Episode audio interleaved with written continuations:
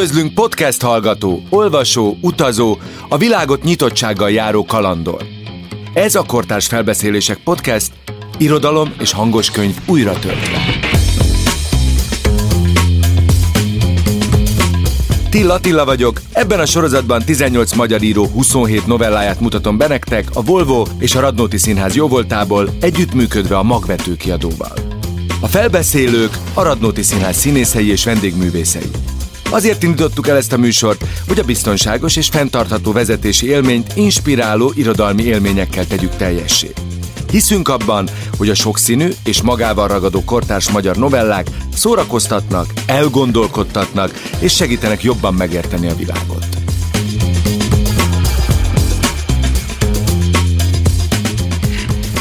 Ebben az epizódban Szaniszló Judit Belül 30 című novelláját Kovács Adél mondja el. Nyári Krisztián ajánlóját pedig Mészáros Blankától hallhatjátok.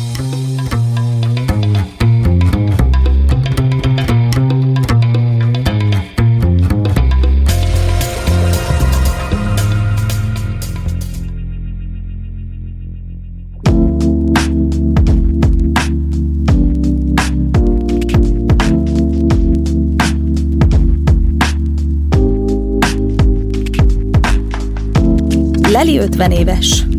Szép, de már nem olyan szép, mint 40 évesen. Viszont csak 30-nak érzi magát. Ha előzetes ismeretek nélkül olvassuk Szaniszló Judit belül 30 című novelláját, ennél többet alig tudunk meg a hőséről. Mégis pontos képet kapunk róla.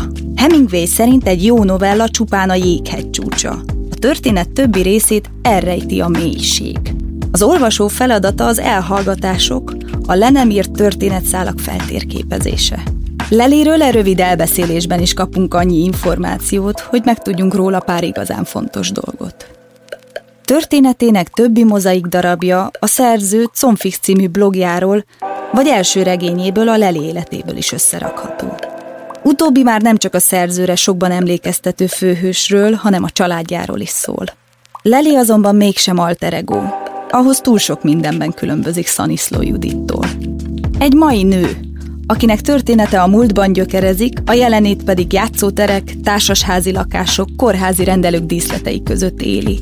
És van egy mobiltelefonja is, 13 olvasatlan üzenettel, és 27 nem fogadott hívással.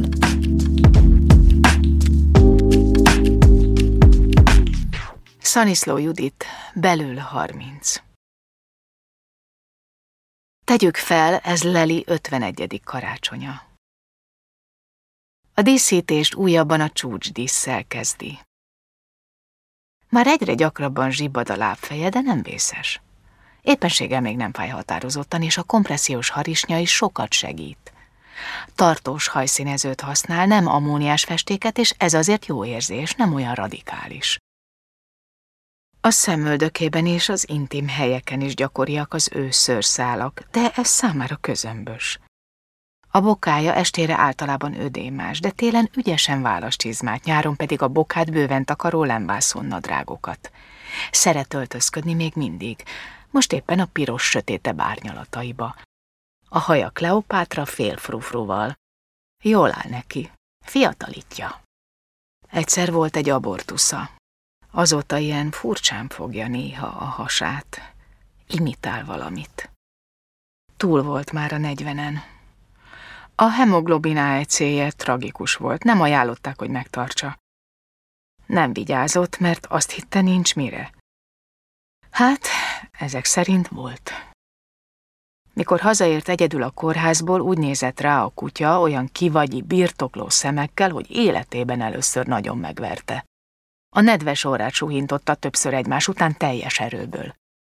Az öreg szinte teljesen vak és süket kutya nem nyűszített, nem mozdult, csak becsukta a szemét, és tartotta a fejét a verésre, mintha ez egy szükséges rossz lenne. Utána három napig nem bírt ránézni az állatra. Ez a megadó odatartása külön kiborította. Alig vérzett. A mobiltelefonja azokban a napokban egyszer beesett az ágy mögé, lemerült, és majdnem egy hét után találta csak meg benne 13 üzenettel és 27 nem fogadott hívással.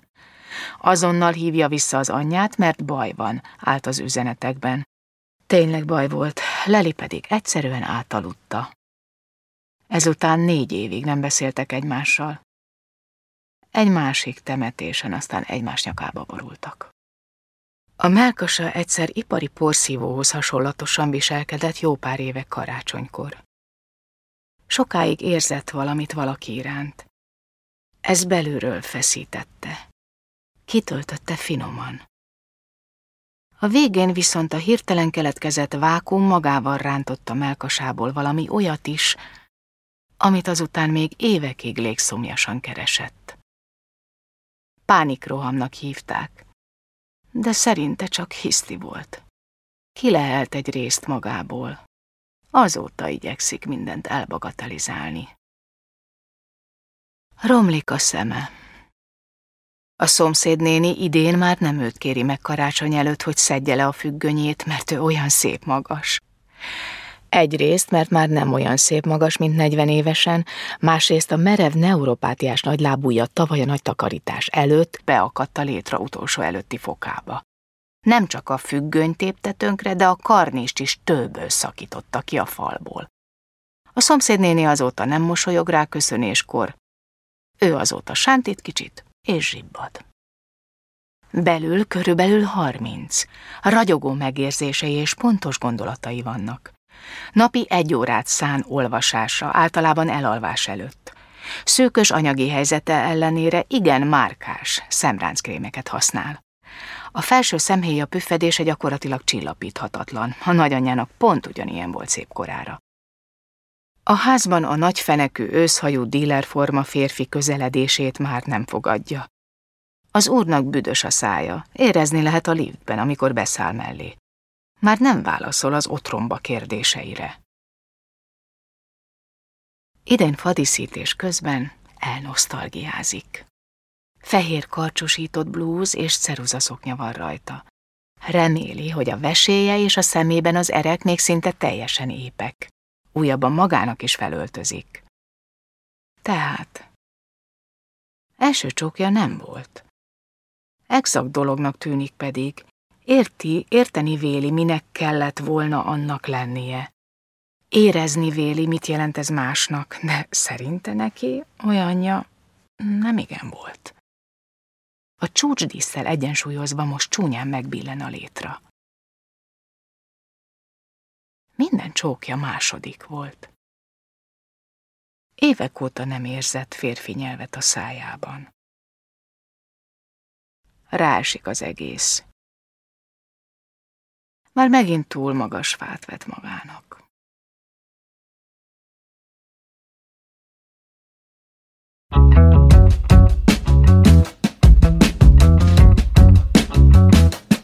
A műsort a Volvo és a Radnóti Színház hívta életre együttműködésben a magvető kiadóval, hogy a biztonságos és fenntartható vezetési élmény inspiráló, elgondolkodtató irodalmi élményekkel legyen teljes.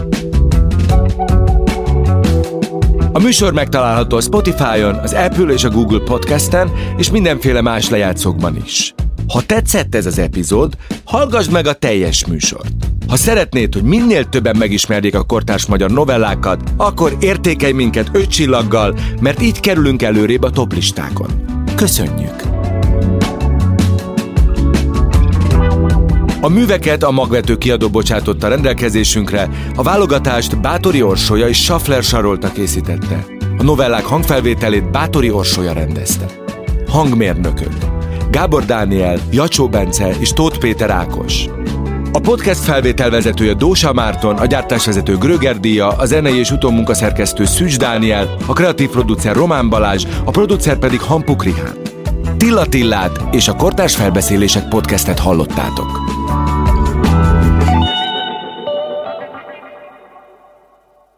Beaton Studio